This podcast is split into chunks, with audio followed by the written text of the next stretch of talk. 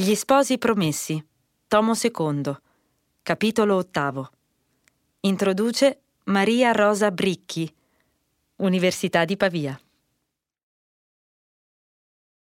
L'ottavo del secondo tomo è un capitolo di movimenti e di dialoghi. Le situazioni odepoiche, quelle cioè che descrivono i personaggi in movimento, spesso indugiando sul paesaggio esterno e su quello interiore dei viandanti, sono ben quattro. C'è il tragitto di Don Rodrigo verso il conte del Sagrato, di Egidio che dal castello del conte torna verso casa, di Agnese dal convento di Monza verso la casa di Pescarenico. E poi c'è l'ultimo spostamento, quello di Fra Cristoforo da Pescarenico a Palermo. Palermo è un luogo favolosamente lontano che nei Promessi Sposi diventerà una altrettanto irraggiungibile Rimini. Ma sul viaggio di Cristoforo, a differenza di quanto succede coi precedenti tre, il narratore non indugia. L'annuncio invece chiude il capitolo. Si pose sulla via che gli era stata prescritta. Quattro viaggi, dunque, e cinque dialoghi. Il primo è quello di Don Rodrigo col conte del Sagrato, che era già stato introdotto nel capitolo precedente, che gli dedicava un'ampia presentazione, culminante nella storia del più celebre dei suoi delitti, una memorabile scena da film western. Il conte è qui descritto con poche parole. Ci sono quattro aggettivi disposti in coppie, faccia adusta e rugosa e poi rusticità feroce e indisciplinata. Le coppie aggettivali sono un nobile attrezzo retorico della tradizione letteraria, di cui Manzoni si servirà nel romanzo edito con parsimonia, ma quando compaiono, come in questo caso, realizzano spesso accostamenti di sorprendente efficacia.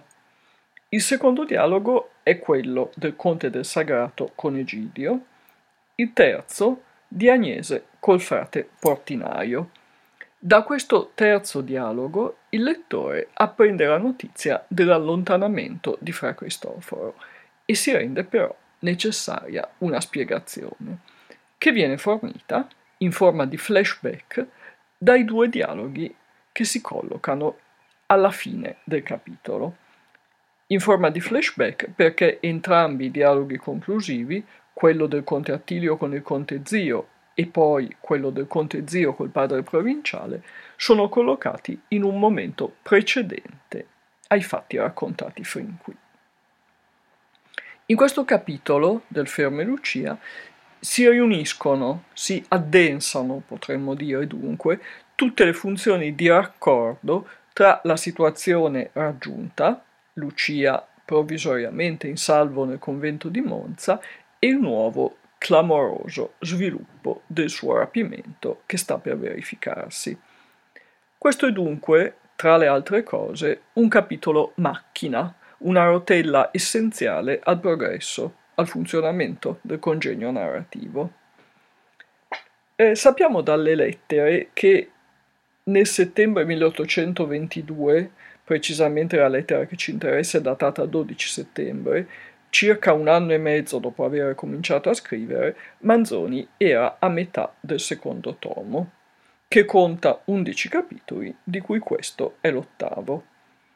Mentre stendeva questo capitolo, verosimilmente nei primi giorni di settembre, come denunciamo dalla lettera, l'autore è da poco rientrato a Milano da Brugiuglio, dove ha lavorato intensamente nei mesi estivi e le lettere di quel periodo documentano tra l'altro l'assillante richiesta di Manzoni all'amico Cattaneo di romanzi di Walter Scott, che fungono da repertorio non certo stilistico, ma più probabilmente proprio strutturale, perché è a questo punto del lavoro, proprio all'altezza di questo capitolo potremmo dire, che Manzoni si incontra per la prima volta con la necessità imperativa di tessere tra gli eventi che è andato accumulando verosimili rapporti di prima, dopo e soprattutto di causa-effetto. Operazione non ovvia. Manzoni non usava piani e scalette, non prendeva appunti per tratteggiare lo schema della sua storia e proprio per questo il Ferme Lucia È un romanzo, ma è anche il brogliaccio, il progetto di quel romanzo, che procede per tentativi e mette in conto interventi e riassestamenti non solo linguistici, ma proprio strutturali, come accadrà in effetti con questo capitolo, la cui densa serie di eventi è destinata a ridistribuirsi nella seconda minuta e poi nel testo a stampa in almeno tre capitoli distinti. In questo capitolo del Ferruccia Manzoni sperimenta un modo interessante e tipicamente suo di creare coesione, unità testuale all'interno del capitolo e all'interno dell'intero libro, un metodo che continuerà ad applicare anche nelle riscritture, che è sollecitare la memoria interna dei lettori giocando sul ripresentarsi di alcune parole chiave, parole che si passano il testimone. Ci sono due parole particolarmente curiose che cadono tra l'altro entrambe nella revisione e dunque non si ritrovano nel testo edito. La prima è Vacchetta, che nei Promessi Sposi diventerà libricino. La vacchetta è un vero strumento del male. Su una vacchetta il conte del, sacra- del sagrato appunta il nome di Lucia e su un'altra vacchetta il conte zio appunta il nome di Fra Cristoforo, le due vittime dei maneggi raccontati in questo capitolo. La vacchetta è dunque un elemento con funzione di collante. La seconda è una parola spagnola, amparo, che compare nel dialogo tra Don Rodrigo e il conte, in bocca Don Rodrigo, e poi nel dialogo tra il conte Attilio e il conte Zio, in bocca d'Attilio. Anche amparo significa protezione, è dunque una parola rima. Ci dice che i due cugini parlano allo stesso modo, spagnoleggiando.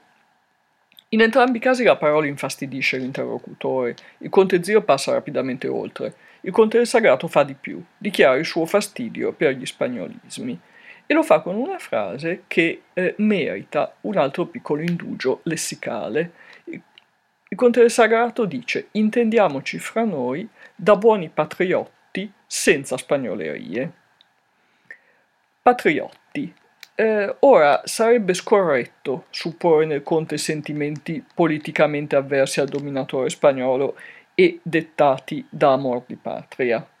E vediamo perché. Eh, patriota è una parola del latino tardo che entra in italiano nel 400. Giusta la radice di patria, patriota significa in latino come poi in volgare chi condivide la patria. Il compatriota, diremmo nell'italiano contemporaneo. Ma patriota è anche una di quelle parole che nel corso della storia hanno assunto un nuovo significato, in questo caso legato a un evento epocale. Il significato di patriota come amante della patria arriva in Italia a fine Settecento attraverso il, fa- il francese patriote. È un significato portato dalla rivoluzione e poi da Napoleone. E infatti i, signi- i dizionari ottocenteschi registrano entrambi i significati. Patriota è chi ama la sua patria o chi appartiene alla stessa patria, compatriota.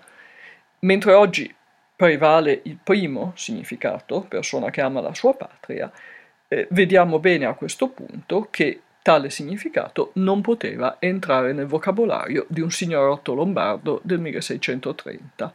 Il conte del sagrato intende dunque dire parliamo come compaesani, come persone che vengono dallo stesso posto.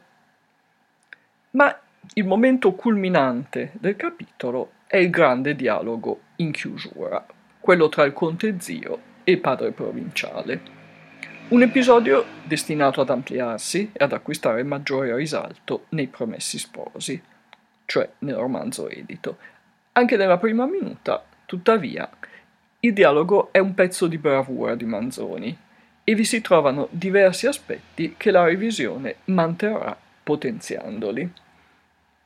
Fondamentale è il contrasto tra quello che i due personaggi pensano e quello che i due personaggi dicono. Una opposizione governata dall'ironia e un'emergenza di quella riflessione sulla parola, sul de- sulla sua capacità non solo di comunicare, ma di depistare, di mentire, di ingannare, che è fondamentale per Manzoni e che percorre come un filo rosso l'intero romanzo. E in effetti il conte zio Si serve, nel suo dialogo col padre provinciale, di una serie di strategie che annullano il valore di verità delle parole e le orientano al raggiungimento di un utile personale. Vediamone due. La prima è la ripetizione del pronome personale noi. Fra di noi non si deve parlare politicamente, tocca a noi. Frasi come queste disegnano una comunità di intenti e di visione del tutto fittizia. Non esiste un vero rapporto tra i due potenti protagonisti del dialogo, ma funzionale allo scopo del conte zio, che se ne serve abilmente. L'altra strategia linguistica è quella della presupposizione. Il conte zio non chiede ragguagli su Cristoforo in modo netto, ma suggerisce, nella forma stessa della domanda, che i ragguagli potranno essere solo negativi. Presuppone linguisticamente che i ragguagli potranno essere solo negativi. Un segnale, per esempio, la scelta delle parole che definiscono il frate, questo soggetto ma anche l'insistenza su un rapporto amicale tra se stesso e il padre provinciale che autorizzerebbe delle rivelazioni difficili, mi dica un po' schiettamente. A un certo punto Manzoni interrompe la registrazione del dialogo e si limita a riassumerne alcuni passaggi successivi. Il padre provinciale disse al conte che eccetera, entra in gioco, cioè la forma del discorso indiretto, non più le battute di dialogo. Proprio a questo punto compare però sul manoscritto un chiaro indizio di come Manzoni intendesse ritornare sul suo testo. C'è cioè un appunto manoscritto che dice porre in dialogo. Lo scrittore cioè avverte le potenzialità del dialogo e già nel momento in cui lo interrompe, si propone, nella futura riscrittura, di sfruttare al meglio. Ascoltiamo dunque questo capitolo nella lettura di Stella Piccioni. Il mattino vegnente, senza por tempo in mezzo, Don Rodrigo a cavallo, in abito da caccia, col fedel griso che camminava a fianco del palafreno e con una quadriglia di bravi, si mosse verso il castello del conte come altre volte Giunone verso la caverna di Eolo, se non che la dea pagava in ninfe l'opera buona del re dei venti, e Don Rodrigo sapeva bene che avrebbe dovuto recarla a doppie. La via era di cinque miglia all'incirca, e Don Rodrigo la faceva lentamente, e per dare agio alla scorta pedestre di seguirlo, e perché il cammino, quasi tutto montuoso e disuguale e sassoso anche dove era piano, obbligava il ronzino ad andare di passo e a cercare il luogo dove posare la zampa con sicurezza. I villani, che si abbattevano su quella via, al vedere spuntare il convoglio, si ritiravano dall'un canto verso il muro, per dare a Don Rodrigo il comodo d'un libero passaggio, e quando erano giunti al medesimo punto della strada si ristringevano ancor più al muro, con aria quasi di chiedere scusa a Don Rodrigo d'essersi trovati sul suo cammino. Don Rodrigo, che già cominciava a godere nella sua mente un'anticipazione della potenza che gli avrebbe data l'alleanza che andava a contrarre, gli guarda con un volto fosco e sprezzante, come se dicesse Vi siete rallegrati troppo presto a mie spese, lo so, ma vedrete chi sono. Giunto dinanzi al convento che si trovava sulla sua strada, Don Rodrigo rallentò ancor più il passo e si rivolse tutto a sinistra guardando fieramente se mai il padre Cristoforo girasse fuori del nido. Ma non v'era nessuno. La porta della chiesa era aperta e si sentivano i frati cantare l'ufficio in coro. In mezzo alla sua ira Don Rodrigo si risovvenne delle promesse del contattilio e dei disegni che questi gli aveva comunicati sul modo di liberarlo da quel frate. Pensò che in quel momento forse la trappola era già tesa e passando dalla collera alla compiacenza fece un sogghigno accompagnato da un ah ah il cui senso non fu chiaramente compreso che dal fidato Griso, il quale, per mostrare la sua sagacità e per far vedere ai compagni che gli era molto internato nei segreti del padrone, si volse a questo pur sogghignando e facendo col volto un cenno che voleva dire a quest'ora il frate sarà servito. Pochi passi dopo il convento, giunse la brigata ad uno di quei tanti torrenti che si gettano nel lago, dai monti che lo ricingono. Questo si chiamava e si chiama tuttavia il Bione, nome che non si troverà in alcun dizionario geografico, e a dir vero colui che lo porta non merita per nessun verso di essere memorato scappa fuori da un monte che è quasi poggiato nel lago e per un brevissimo e larghissimo letto manda per lo più qualche filo d'acqua. E dopo le grandi piogge e allo scioglimento delle nevi mena un largo fiume d'acqua che in un momento si perde e un flagello di ciottoloni che rimangono. In quel momento non vi scorrevano che due o tre rigagnoli sparsi in un deserto di sassi. Noi, Avremmo voluto che la nostra storia registrasse a questo passaggio qualche incontro, qualche avvenimento inaspettato per poter illustrare quel torrente e togliere il suo nome dalla oscurità. Ma la storia eh, non ne registra e noi, solleciti della verità più che d'ogni altra cosa, non possiamo dire altro se non che il cavallo di Don Rodrigo attraversò il letto in retta linea, tenuto pel freno dal griso, il quale dovette porre i piedi nel guazzo scontando così com'era giusto un poco l'onore di stare più vicino al Signore, mentre gli altri bravi passarono un po' più in giù su un ponticello stretto a piedi asciutti. Varcato il bione, andarono per un miglio circa sulla via pubblica che conduce al luogo dove allora era il confine dello Stato Veneto, e quindi presero un viottolo ripido a sinistra che conduceva al castello del conte. A piedi della ultima salita che dava al castello, v'era una rozza e picciola taverna, e sulla porta della taverna un impiccatello di forse dodici anni, il quale, a veder gente armata, entrò tosto a darne avviso, ed ecco uscirne tre schernacci nerboruti ed arcigni, i quali, deposte sul tavolo le carte sudice e ravvolte come tegole con le quali stavano giocando, stettero a guardare con sospetto chi veniva. Don Rodrigo aveva già tirata la briglia del suo ronzino per rivolgerlo sulla salita, quando uno dei tre, facendogli cenno di ristare, gli chiese molto familiarmente Dove si va, signor mio, con questa bella compagnia? In altro luogo ed in altra occasione Don Rodrigo, che aveva la superiorità del numero e che non era avvezzo a sentirsi così interrogare da paltonieri, avrebbe risposto chissà come, ma egli sapeva di essere negli stati del conte e s'avvedeva che parlava con dipendenti da quello. Onde, fingendo di non trovare nulla di strano in quel modo, rispose umanamente Vado ad inchinare il signor conte. E chi è vossignoria? replicò l'altro, con tuono più amichevole ma non meno risoluto. Sono il signor Don Rodrigo. Bene, ma sappia che su per quell'erta non camminano altri armati che quelli del signor conte, e se la vuole riverirlo potrà venir solo a fare una passeggiata con me.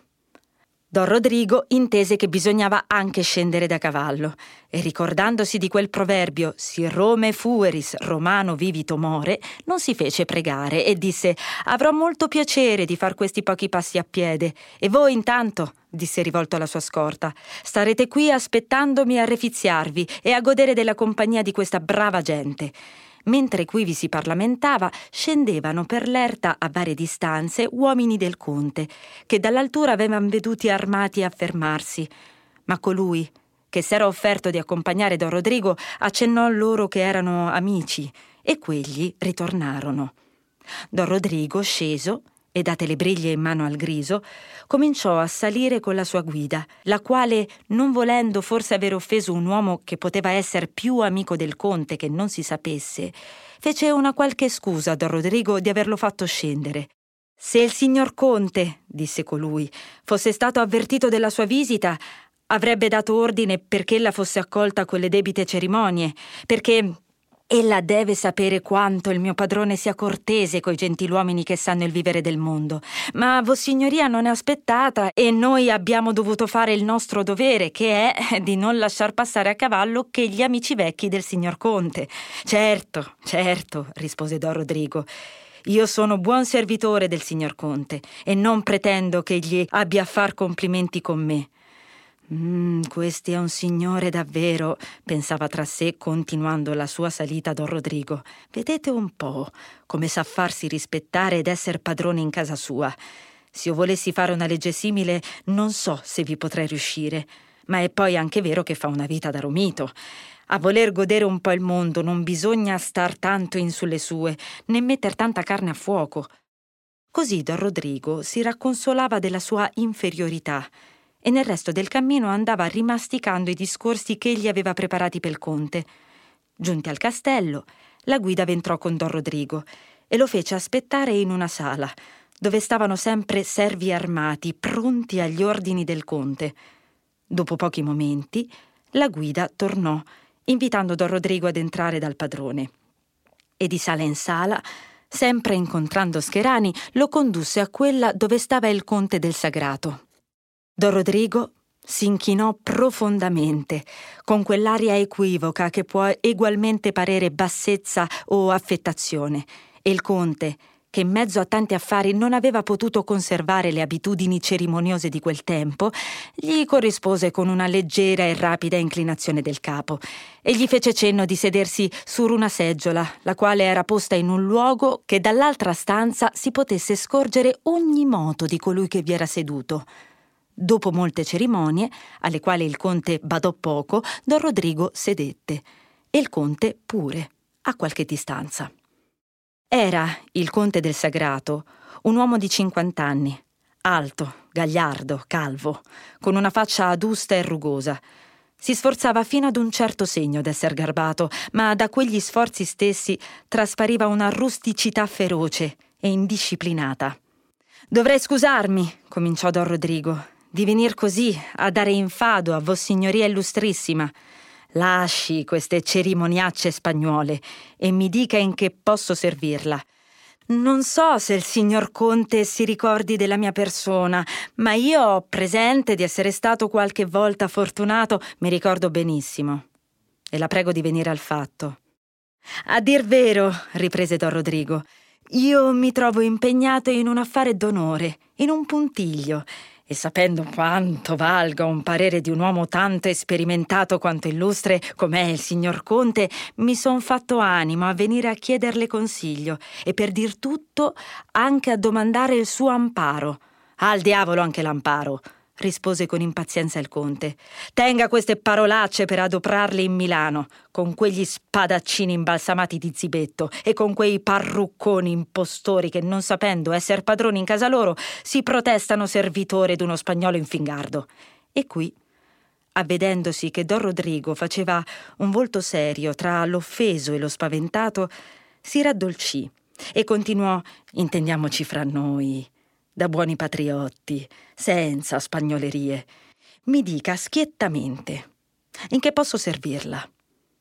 Don Rodrigo si fece da capo e raccontò a suo modo tutta la storia e finì col dire che il suo onore era impegnato a fare stare quel villanzone e quel frate e che egli voleva aver nelle mani Lucia che se il signor Conte avesse voluto assumere questo impegno, egli non dubitava più dell'evento.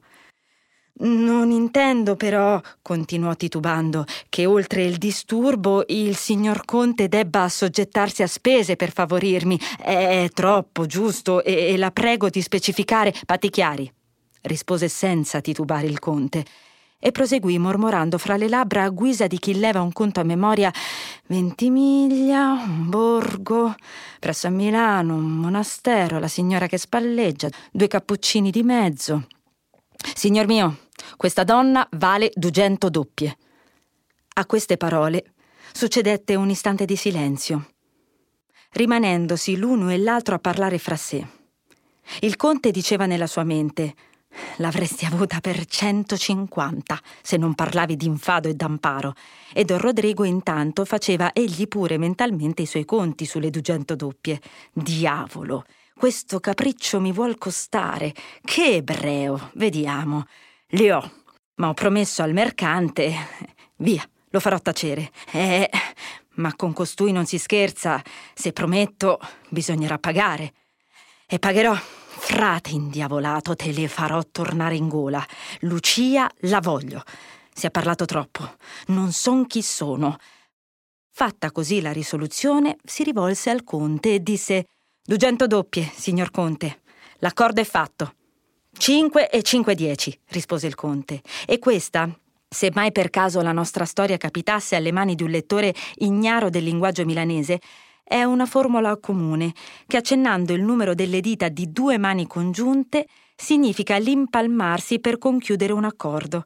E nell'atto di proferire la formula, il conte stese la mano e Don Rodrigo la strinse.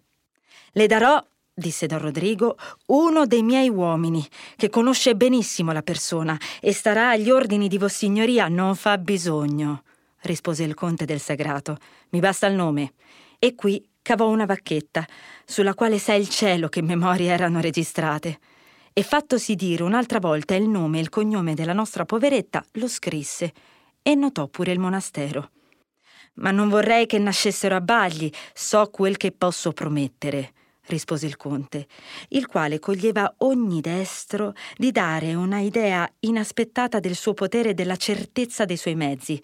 Certo, replicò Don Rodrigo, per il signor conte non v'è cosa impossibile. Ad un mio avviso, ella mandi persone fidate con le dugento doppie e la persona sarà consegnata. Così farò e mi raccomando, vede bene, non vorrei che il signor Conte darà ordini precisi e impiegherà persone di giudizio al corpo di mille diavoli. Ella non sa dunque come io son servito. Tutti i miei uomini sono ben persuasi che colui il quale in una simile circostanza pigliasse la più picciola libertà sarebbe punito con le mie mani. Ah, non ne dubito, rispose Don Rodrigo. Segreto e fedeltà ai patti, disse il conte. Sono uomo d'onore, rispose Don Rodrigo e si accomiatò. Uscì del castello, scese alla taverna, trovò la sua scorta. Pagò largamente lo scotto e si avviò verso casa. Non aveva egli ancora oltrepassata la soglia del castello del conte che questi aveva già dato principio all'impresa, prendendo la penna e scrivendo una lettera a quell'Egidio di Monza che il lettore conosce, per invitarlo a venire al castello per un negozio di somma premura. È duopo sapere che il conte era uno di quei vecchi amici del padre di Egidio, coi quali questi aveva mantenuta corrispondenza. Anzi, era di tutti il più intrinseco e il più riverito. Il giovane Egidio, appena rimasto solo, aveva implorata l'assistenza del conte per adempiere la vendetta del padre e il conte, che nel giovanetto aveva già intravedute disposizioni non ordinarie e che aveva pensato di farne uno degli agenti che teneva in varie parti del paese, lo aveva in quella occasione soccorso di denari e d'uomini e sempre in seguito gli si era mostrato pronto ad aiutarlo dove fosse stato di mestieri. Si formò quindi fra loro l'intelligenza di darsi mano a vicenda in ogni occorrenza nel che Egidio faceva le sue parti con molto zelo e con una certa sommessione verso il conte, per la sua età, per la sua fama e per gli obblighi che Egidio gli aveva e perché in ogni frangente contava d'avere in lui un difensore invincibile. Perciò il conte, quando Don Rodrigo gli parlò di Monza, corse tosto col pensiero ad Egidio e conoscendo per esperienza la devozione e risolutezza di lui, sapendo che la sua casa era contigua al monastero, fece ragione che l'impresa era come compiuta. E promise a Don Rodrigo con quella asseveranza che abbiamo veduta e che gli diede una maraviglia non affatto sgombra di diffidenza. Il messo partì. E il giorno seguente Egidio si mosse di buon mattino e verso il mezzogiorno salì in trionfo fino al castello del conte, con due cavalieri e con quattro pedoni che l'accompagnavano. Distinzione riservata a quelli che erano non solo amici, ma alleati, e la gente dei quali era impiegata al bisogno ad eseguire i disegni del conte. Infatti, gli uomini d'Egidio e quelli del conte s'erano trovati insieme in più di un'impresa, ed erano per lo più antiche conoscenze e avvezzi in ogni caso a far conto su uno scambievole aiuto. Quindi, a misura che Egidio, avvicinandosi al castello, incontrava di quei bravi che vi soggiornavano, questi Dopo d'avere umilmente inchinato l'amico del padrone, facevano festa pur camminando al suo corteggio, ed era una ripetuta stretta di mani e un dare e rendere di saluti a cui si appiccavano i più bisbetici e scomunicati nomi del mondo. Benvenuto il Tanabuso! Ben trovato il Montanaruolo! Oh, Addio, strozzato! Buongiorno, biondino bello! Bravo, nibbione! Mi consolo di vederti bene in gamba. Eh, spettinato! Grazie al cielo, in gamba, sano e salvo agli statuti di Milano, finché viene la mia ora. Bravo un'altra volta! E... E quel tale che ti faceva l'amore dietro tutte le siepi? Mandato a dormire senza cena, rispose il nibbione, stendendo il braccio sinistro e appoggiando orizzontalmente la mano destra alla guancia. Bene, rispose lo spettinato, così va fatto. Meglio pagare che riscuotere. Così m'ha insegnato il mio padre, replicò il nibbione. Con questi bei ragionamenti giunse la trista brigata alla vista del castello. Quivi si trovò il conte, che avendo veduto salire l'amico gli si faceva incontro. Quando Egidio lo scorse, balzò da cavallo, gittò la briglia ad uno dei suoi uomini e corse a lui. Si abbracciarono. Entrarono insieme nel castello. Gli scherani dell'uno e dell'altro seguivano riverentemente in silenzio, ed entrati pure in frotta andarono tutti insieme a gozzovigliare secondo gli ordini dati dal conte. Quando i due amici furono soli nella stanza appartata, dove il conte trattava gli affari più reconditi, scoperse ad Egidio il motivo della chiamata in questo modo. Mio caro Egidio, e posso dir figlio, ho un affare a Monza pel quale m'è duopo un amico fidato e un uomo destro e valente e ho posti gli occhi sopra di te. Vorrei vedere, rispose Gidio, chi sarebbe in Monza colui che ardisse vantarsi di esservi più amico di me. La mentita gliela darei io, replicò il conte. Ora mettetemi alla prova. Ho bisogno d'avere in mano una persona, disse il conte. Viva o morta? domandò Egidio. Viva, viva, rispose il conte, è un affare allegro. Bene, disse Gidio, purché non sia il castellano, né alcuno di sua famiglia, né il feudatario, né il podestà, né un ufficiale spagnolo. Hi, hi, disse il conte. Che vorresti tu che io facessi di questa gente? Quando io li avessi tutti in questo castello, farei aprire tutte le porte per lasciarli andare. Non sono buoni da nulla, né vivi né morti. Che so io? Riprese Gidio. Bene, purché non sia ancora né l'arciprete, né tampoco un prete, né un frate, né una monaca, perché non vorrei aver che fare col cardinale che sarebbe uomo da mettere a soqquadro tutta Roma e tutta Madrid, finché non ne avesse veduta l'acqua chiara. Purché non sia nessuno di questi, vi prometto, umanamente parlando, che siete servito. Ebbene, disse il conte, quello che io vorrei che tu prendessi non è nessuno di questi uccellacci che hai nominati. È il più picciolo, reatino, che tu possa immaginare. Solamente è rimpiattato in una certa fratta che ci vorrà destrezza assai a cavarnelo. Vediamo, rispose confidentemente Gidio. Il conte cavò la sua vacchetta e dopo aver rivolta qualche carta lesse Lucia Mondella e continuò. È una contadina di questi contorni, che si trova in Monza, nel monastero contiguo alla tua casa, sotto la protezione della signora. Protezione molto fredda, però, e raccomandata al guardiano dei cappuccini. Ne ho inteso parlare, rispose Gidio, il quale ne sapeva sul conto di Lucia molto più del conte, ma non voleva mostrarsene più inteso perché i suoi rapporti con la signora erano un segreto al quale non ammetteva nemmeno gli amici più intrinseci. Prendi tu l'impegno? domandò il conte. Senza dubbio, rispose Gidio. E la signora? La signora, come vi hanno detto benissimo, non si piglia molto a cuore questa donna, così almeno ho inteso dire da quelli di casa mia che bazzicano con l'ortolano o con qualche altro mascalzone del monastero. E poi faremo la cosa in modo che né la signora né altri possa sospettare donde il colpo venga. Sai tu che la s'allontani dal monastero qualche volta? Hai mezzo per farlo uscire? Mi impegno di trovarlo. E non vi posso promettere né per tal giorno né per la tale settimana, ma piglierò il tempo e sarete servito e non andrà molto. Bravo. E hai tu bisogno d'uomini in aiuto? Ho bisogno, certo, d'uomini, non tanto per compire l'opera, come per distornare i sospetti. Quando io vi darò avviso, voi mi manderete dei vostri uomini forestieri, dei più destri e determinati. Costoro si lasceranno vedere qualche tempo prima. Si parlerà in paese di loro. Quando la donna sarà scomparsa, va bene. Si dirà che è stata rapita da forastieri, sconosciuti, da bergamaschi, rapita o fuggita con essi, quel che si vorrà, o anche l'uno e l'altro, perché ho veduto in più d'un caso che raccontare una storia in diverse maniere serve molto a confondere le teste e a tener lontani i sospetti dalla verità del fatto. Tu parli come un vecchio e sai operare da giovane, rispose il conte. Io ti manderò gli uomini che mi richiederai e non avranno altro ordine che di ubbidire ai tuoi. Così fu conchiuso l'orribile accordo.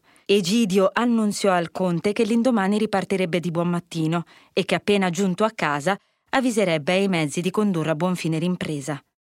La sicurezza però di Egidio diede al conte una maraviglia non molto dissimile da quella che Don Rodrigo aveva presa della sua. Si aspettava bene il conte che Egidio avrebbe abbracciata l'impresa e trovato il modo di compierla, ma ch'ella dovesse parergli così agevole non l'avrebbe immaginato. Si preparava anzi a fargli animo e a suggerirgli i mezzi per vincere gli ostacoli che Egidio gli avrebbe opposti, e fra questi il primo gli pareva che dovesse essere la signora. Ma il lettore sa che questo che al conte sembrava ostacolo dovette tosto affacciarsi alla mente d'Egidio come un mezzo validissimo. Ed è questo uno dei molti vantaggi dei lettori di storie, il sapere certe cose ignorate dai personaggi più importanti di esse, il veder chiaro dove i più accorti ed oculati personaggi camminano all'oscuro. Vantaggio che dovrebbe ispirare ad ogni lettore ben nato molta riconoscenza a coloro che glielo procurano, che alla fin fine sono gli scrittori di quelle storie. Nel resto di quel giorno il conte trattenne in festa l'amico. In quella festa, però, che poteva essere in quel luogo e fra quei due. All'indomani, dopo molti affettuosi congedi, Egidio partì promettendo che ben presto manderebbe al conte buone novelle dell'affare. Discese al lago, entrò nel battello del conte, traghettato all'altra riva dell'Adda coi suoi, si ripose a cavallo e prese la via di Monza. In quel tempo di provocazioni, di vendette, di agguati, di tradimenti, l'uomo che si allontanava quattro passi da casa sua Camminava sempre con sospetto, a guisa d'un esploratore in vicinanza del nemico, e più d'ogni altro i facinorosi e soverchiatori di mestiere, quelli che avevano in ogni parte conti accesi di offese o di minacce, come era Egidio. Benché mandasse alcuni passi innanzi a battergli la via uno dei suoi cavalieri, il quale spiava se ci fossero insidie o se giungessero nemici, pure andava egli stesso guardandosi a destra e a sinistra, cercando di penetrare con lo sguardo ogni siepe, alzandosi di tempo in tempo sulle staffe per vedere dietro i muri dei campi, piegandosi per vedere dietro ogni cappelletta, volgendosi di tempo in tempo a vedere dietro le spalle e affissando da lontano chiunque veniva, perché poteva essere un nemico o il sicario nascosto d'un nemico. Alla metà circa della via incontrò egli una caravana di carretti e di pedoni e li riconobbe da lontano per quelli che erano veramente, cioè pescivendoli che tornavano da Milano dopo aver smaltita la loro merce e che camminavano di conserva per assicurarsi dai masnadieri.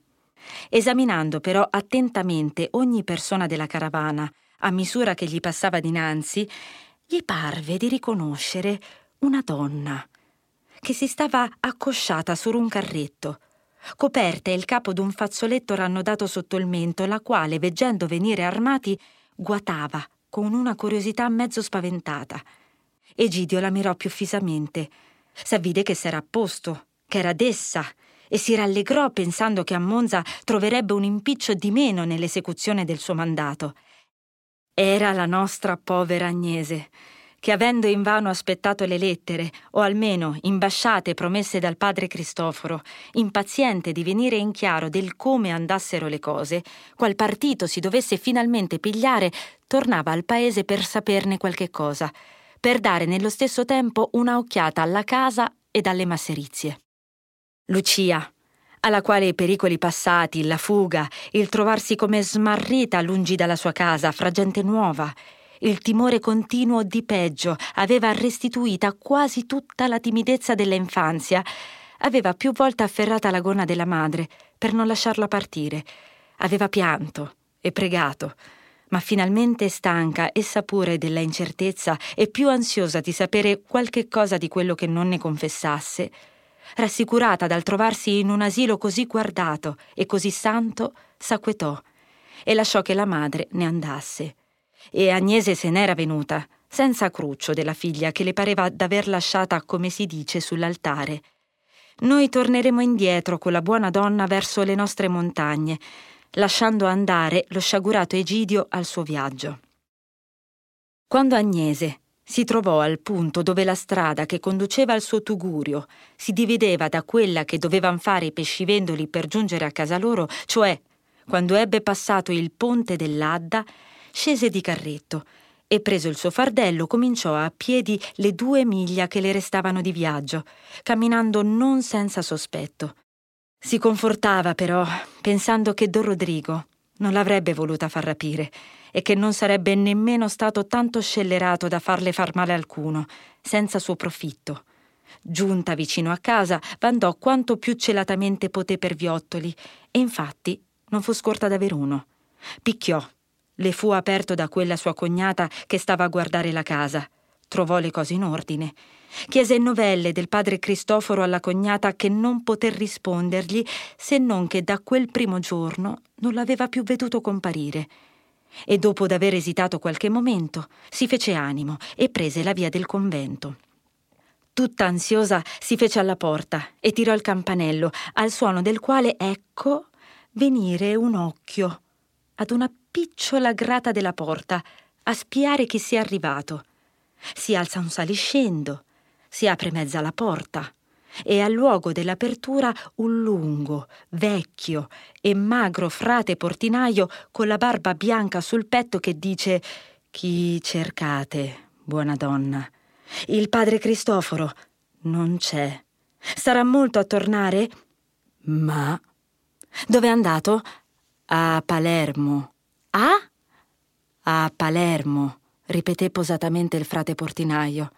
E dov'è questo luogo? domandò di nuovo Agnese. Eh.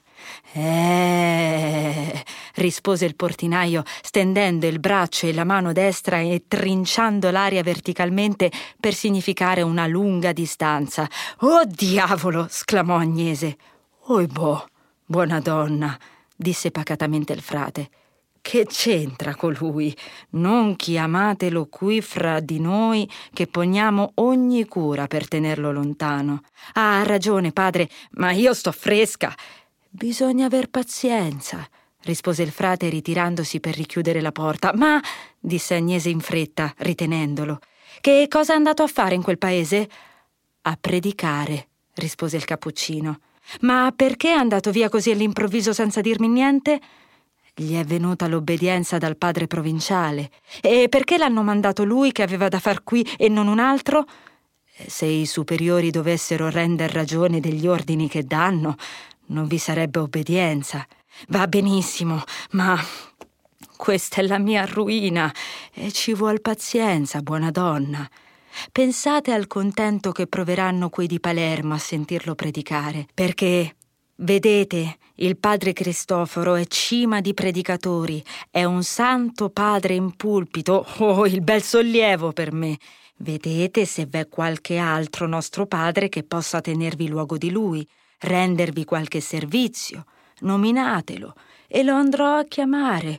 Oh Santa Maria, rispose Agnese con quella riconoscenza mista di stizza che fa nascere un'offerta, dove si trovi più di buona volontà che di convenienza.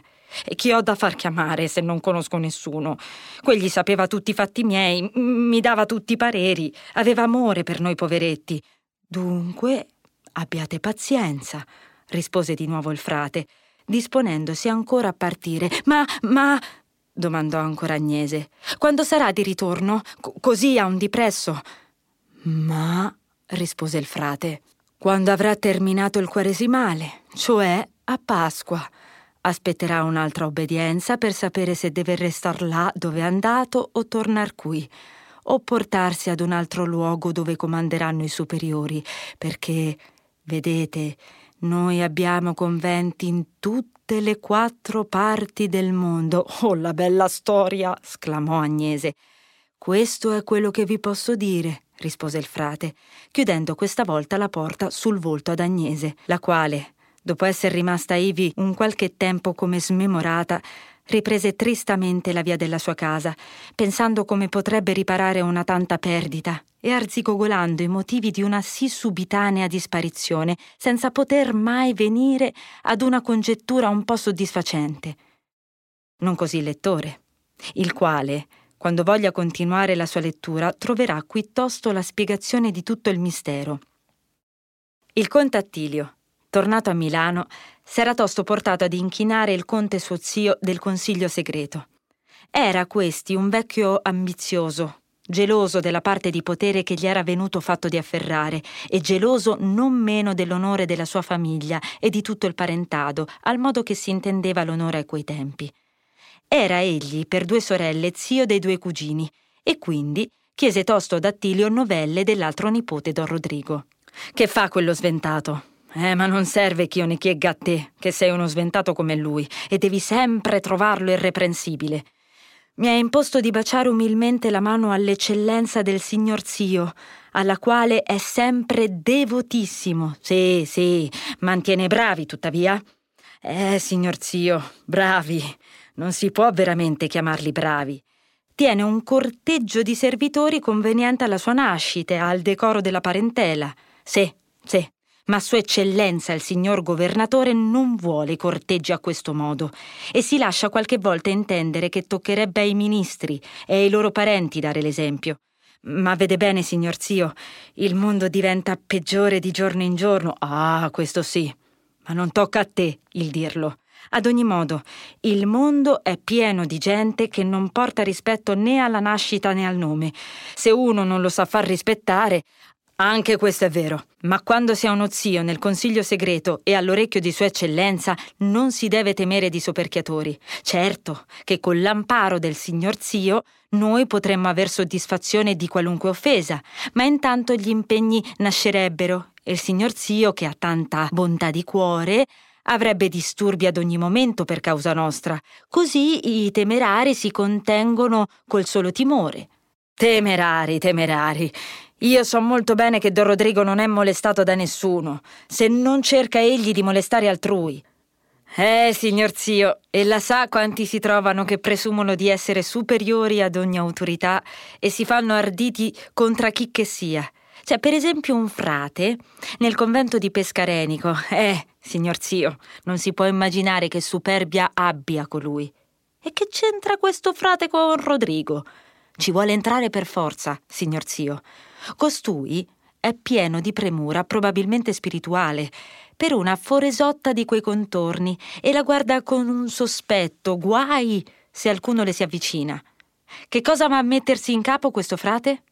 Che Rodrigo gli voglia rapire l'affetto di questa sua colomba.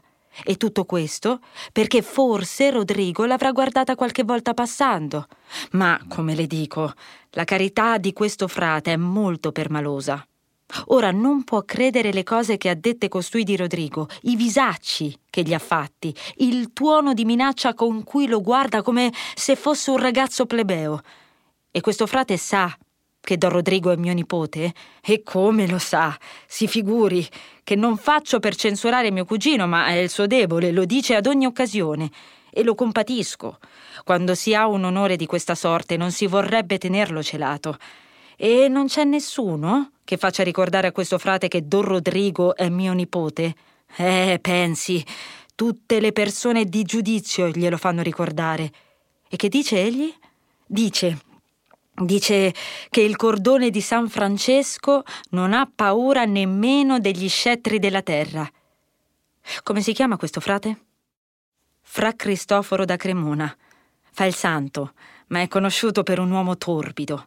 Ha sempre voluto cozzare con la gente bennata. In gioventù ha avuto incontri con cavalieri. Ha un bell'omicidio sulla coscienza e si è fatto frate per salvare la pelle, un cervello caldo. Il conte zio prese la penna e anche il nome di Fra Cristoforo fu registrato su una terribile vacchetta con due righe di commento. Ah, sicuramente, borbottava poi il conte riponendo la sua vacchetta. Il cordone di San Francesco, lo so anch'io, ma ti insegnerò io, frate, che per adoperarlo a proposito non fa bisogno d'averlo ravvolto intorno alla pancia. Per uscirne con poco impegno e con tutto il decoro della parentela, disse il contattilio, il mio sottomesso parere sarebbe che Vostra Eccellenza, con la sua consumata politica, trovasse il modo di fargli cambiare aria e di sopire il negozio senza entrare in esami, in discorsi, in relazioni, perché io conosco questo frate e son certo che al caso egli non ci metterebbe su né sale né aceto a dare una mentita a un cavaliere. È un uomo, signor zio, da dare uno schiaffo con forza e da riceverne uno con umiltà. Questi cervelli alla lunga possono impacciare chi che sia e mettere in impegni. Chi domanda pareri a Vossignoria? Interruppe il conte zio annuvolando la fronte.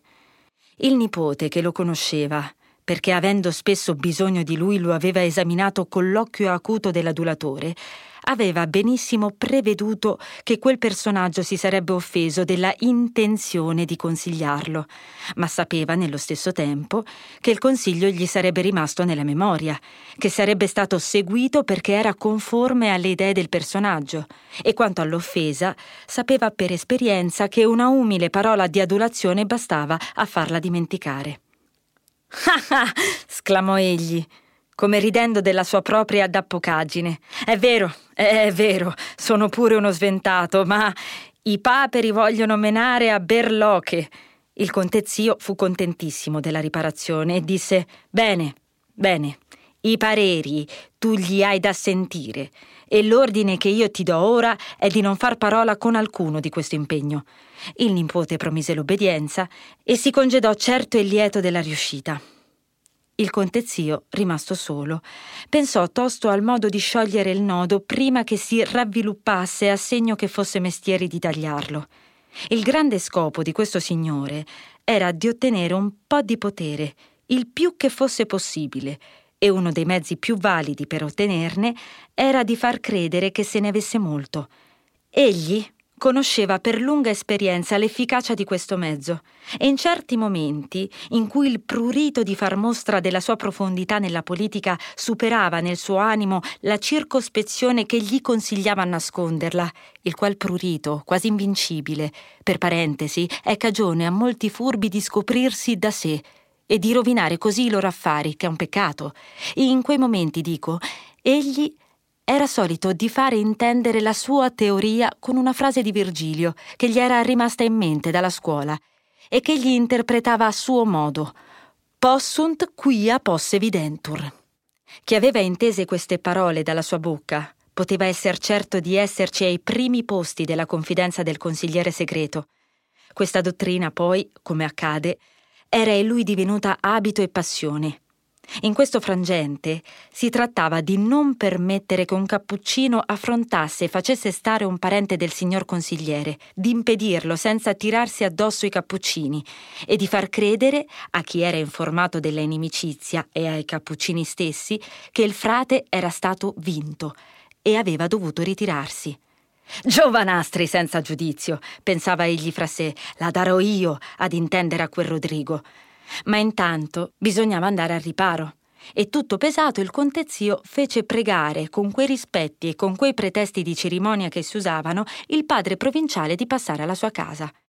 Il padre provinciale non si fece aspettare. Due potenze, due dignità, due vecchiezze, due esperienze consumate si trovavano a fronte. Il padre provinciale che non sapeva che cosa il consigliere segreto volesse fare di lui, né in nome di chi, per quali interessi avesse a parlargli, stava in guardia. E il consigliere si proponeva di farlo fare a modo suo e di farlo partire contento di aver servito un così potente signore. Dopo le prime accoglienze, che furono al solito sviscerate e dignitosamente umili, poiché il cappuccino ebbe espressa magnificamente la sua stima per i consiglieri e il consigliere per i cappuccini, il conte entrò in materia, cercando pure al solito di tasteggiare il suo interlocutore e di procedere per via di interrogazioni che obbligassero ad una risposta e di eludere nello stesso tempo le interrogazioni dell'altro, il tutto con l'apparenza della più schietta cordialità. Mi sono presa questa sicurità di incomodare vostra paternità reverendissima, diss'egli, per un affare che deve conchiudersi a comune soddisfazione. E senza più le dirò sinceramente di che si tratta, senza raggiri, col cuore in mano, come uso con tutti e specialmente con le persone che venero particolarmente. Ecco il fatto. Nel loro convento di Pescarenico, presso Lecco, v'è un certo padre Cristoforo da Cremona? Vostra eccellenza è ben informata, rispose il provinciale. Mi dica un po' schiettamente, in amicizia, padre molto reverendo, che informazioni tiene di questo soggetto? riprese il consigliere segreto aspettando la risposta. Ma il padre provinciale non era uso di rispondere alla prima chiamata, e molto meno in un caso simile. S'accorse egli che il conte voleva cavare da lui tutte le notizie possibili prima di fargli conoscere il suo disegno e propose di condurre per quanto potesse il discorso nel modo opposto. Perché? pensava il padre. Chissà per qual cagione questo signore vuole essere informato del padre Cristoforo. Potrebbe forse avergli posto addosso gli occhi per servirsene in qualche maneggio e allora non mi converrebbe screditarlo. Potrebbe volergliene per qualche puntiglio e allora non mi converrebbe pigliar le parti di fra Cristoforo prima di saper bene di che si tratta. E fino a che punto lo potrò sostenere? In ogni caso, prima di farmi cantare, dovrà cantare egli, più chiaro. Fatte rapidamente queste riflessioni, il padre rispose. Se Vostra Eccellenza vuol compiacersi di dirmi più chiaramente perché le prema il padre Cristoforo, spero di poterle dare tutte le cognizioni che posso averne io medesimo. È sempre politico il padre provinciale, disse in suo cuore il conte. Eh già, gli sanno cavare dal mazzo, e tosto rispose ad alta voce. Ecco il fatto. Padre molto reverendo, questo padre Cristoforo non le ha dato più volte da pensare per cavarlo da impegni in cui s'era posto per poca prudenza e per voglia d'attaccar brighe? Dica liberamente, eh, non è un cervello un po' caldo? Ho inteso, disse fra sé il padre. È un impegno. Benedetto Cristoforo, ma bisognerà sostenerlo, e rivolgendosi al conte rispose indirettamente al solito. Liberamente, come ella desidera, le dirò che il nostro padre Cristoforo l'ho sempre conosciuto per un buon religioso, esemplare, zelante e nei suoi doveri di cappuccino irreprensibile. Ah, ah, ah, disse ancora fra sé il conte, bisogna dunque tirarti con gli argani, eh? E con le labbra disse al padre Ella sa pure che siamo amici e fra di noi non si deve parlare politicamente. Io sono informato molto bene che questo religioso è un po' inquieto, ama di comprarsi le quistioni e di cozzare con le persone di qualità, cose che non vanno bene, non vanno bene, padre molto reverendo. Ella conosce il mondo e mi insegnerà che queste cose non vanno bene. È tutta mia colpa, disse sempre in soliloquio il padre. Doveva pensare che quel benedetto Cristoforo con quel suo fuoco mi avrebbe strascinato in qualche impiccio. Lo sapeva che era un uomo da far girare di pulpito in pulpito e da non lasciar mai quieto per tre mesi in un convento vicino a case di signori. Ma vediamo in che stato è la cosa e come si può rimediare. E per pigliar tempo rispose al conte. Se Vostra Eccellenza è informata di qualche mancamento di questo padre, le sarò grato di farmene partecipe, a ciò ch'io possa mettervi rimedio. Pensieri degni della sua prudenza, padre molto reverendo, principis obsta. Ecco il fatto, senza andirivieni. Questo religioso ha preso a cozzare con un mio nipote, e la cosa potrebbe farsi più seria. Senza parlare di me, che ho troppa venerazione per vostra paternità e per tutta la compagnia, per fare nulla senza sua intelligenza in questo proposito. Mio nipote ha molte aderenze. Quando anche io non me ne volessi impacciare, i parenti di padre e di madre sono persone, sono famiglie cospicue, disse il padre. E accreditate, continuò il conte. E mio nipote è il sangue caldo. Io le parlo da buon amico. Mio nipote è giovane e questo è religioso, da quel che sento. E qui cavò la vacchetta, la perse. Vi diede un'occhiata per lasciar supporre al padre che vi erano notate di gran cose e continuò con un'aria misteriosa. Questo religioso ha ancora tutte le inclinazioni della gioventù. I giovani non hanno giudizio. E tocca a noi che abbiamo i nostri anni, purtroppo, eh, eh, purtroppo, disse il padre. Chi fosse stato presente a quel dialogo avrebbe potuto scorgere in quel momento una mutazione curiosa nel volto dei due personaggi, che per la prima volta prendeva l'espressione d'un sentimento sincero. Qui non aveva luogo la politica, e il cuore parlava. Ella è così, padre, continuò il conte. Tocca dunque a noi rappezzare gli sdruciti che i giovani fanno. Tra me e lei, così, disse il signor Conte, tra me e lei si potrà sopir l'affare. Queste parole furono molto gradite al provinciale. È vero, ed ognuno lo sa, che a quei tempi i membri d'una congregazione religiosa erano affatto indipendenti da ogni potestà secolare e non avevano quindi nulla a temere da essa. E quando questa si trovava in collisione con alcuno di loro e voleva prescrivere qualche cosa alla più forte, la sola minaccia che usasse e che potesse usare si era che avrebbe richiesto al Papa che i renitenti, quelli che avessero contraffatto agli ordini, fossero mandati fuori dallo Stato come diffidenti di Sua Maestà. Il che si può vedere nelle grida contro gli omicidi, i banditi, i bravi, dove questa minaccia è fatta ai regolari che gli ricoveravano, e ponendoli così il luogo d'asilo gli involavano dalle mani della forza secolare. In un'epoca posteriore fu pensato al modo di rendere più forte questa minaccia e di estendere la pena. E questo sforzo merita d'essere ricordato e come un attestato insigne della impotenza della forza civile a raggiungere gli ecclesiastici e come un esempio notabile di stolta e feroce iniquità.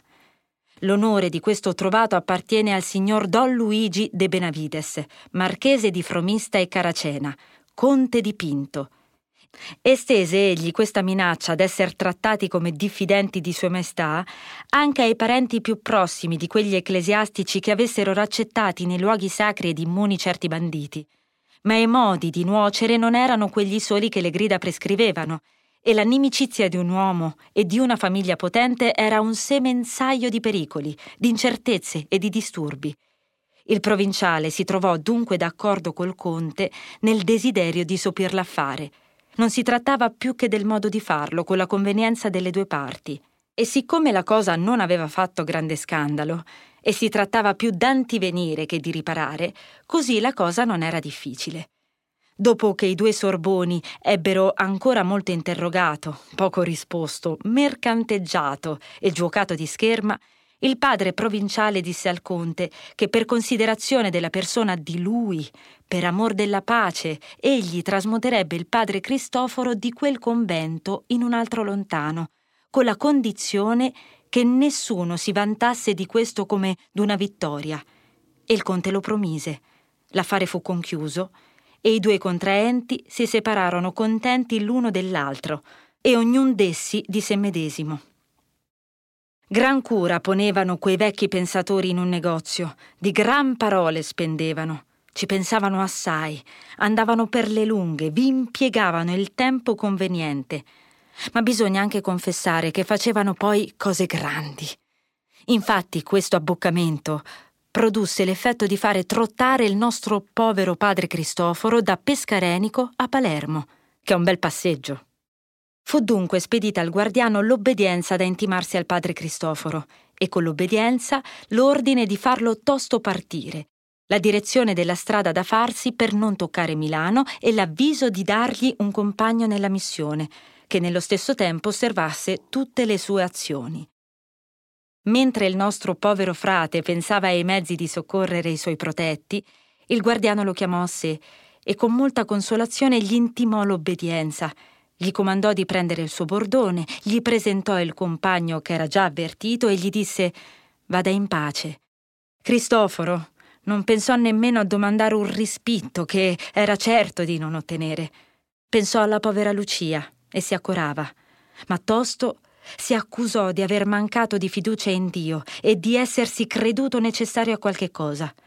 alzò gli occhi e il cuore al cielo, si abbandonò alla provvidenza, salutò umilmente il guardiano, prese la sua sporta, si cinse le reni con una correggia di pelle come usavano i cappuccini viaggiatori, disse una parola cortese al padre compagno, uscì del convento e si pose sulla via che gli era stata prescritta.